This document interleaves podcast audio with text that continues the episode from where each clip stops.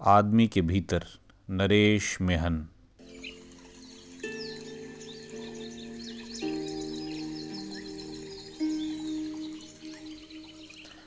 Hello दोस्तों, मैं राकेश कुमार आपका स्वागत करता हूँ आपके अपने ख़ास दोस्त सुकून स्टेशन कुल्लड़ वाली कविताएँ में। आइए सुनते हैं कविता जिसका नाम है आदमी के भीतर, जिसे नरेश मेहन जी ने लिखा है। मैं देख रहा हूँ इस शहर के लोगों को ज़रूर कुछ हो गया है या होता जा रहा है। झूठे नाम के लिए क्यों लड़ते हैं? सस्ती वाहवाही हासिल करने की फिराक में क्यों रहते हैं? वक्त बदलते हैं, लोग बदलते हैं, लेकिन इनकी हवस नहीं बदल रही है।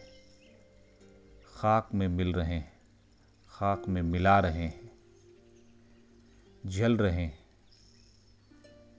जला रहे हैं। क्यों इंसान की नस्ल को बिगाड़ रहे हैं? इस शहर में, जिन्हें मैं जान सका एक एक आदमी तिलस्मी है। इनकी तहों तक पहुँचने में मेरा बहुत सा वक्त बर्बाद हो गया। मैंने जो कुछ देखा व जाना बहुत भयंकर था।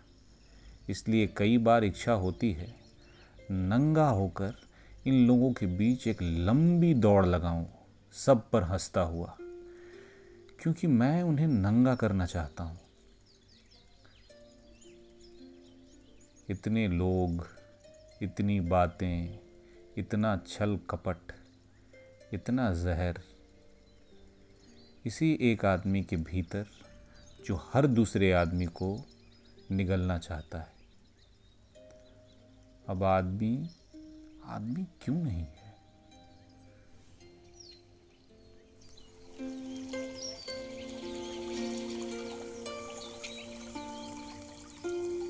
आइए सुनते हैं कविता जिसका नाम है मछली, जिसे नरेश मेहन जी ने लिखा है।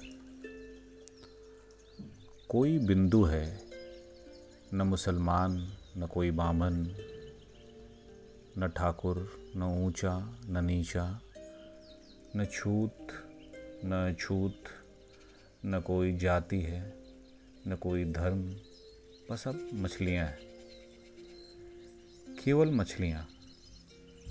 जिनमें से कुछ छोटी हैं, कुछ एक बड़ी। बड़ी मछली हमेशा छोटी मछली को खा जाती है।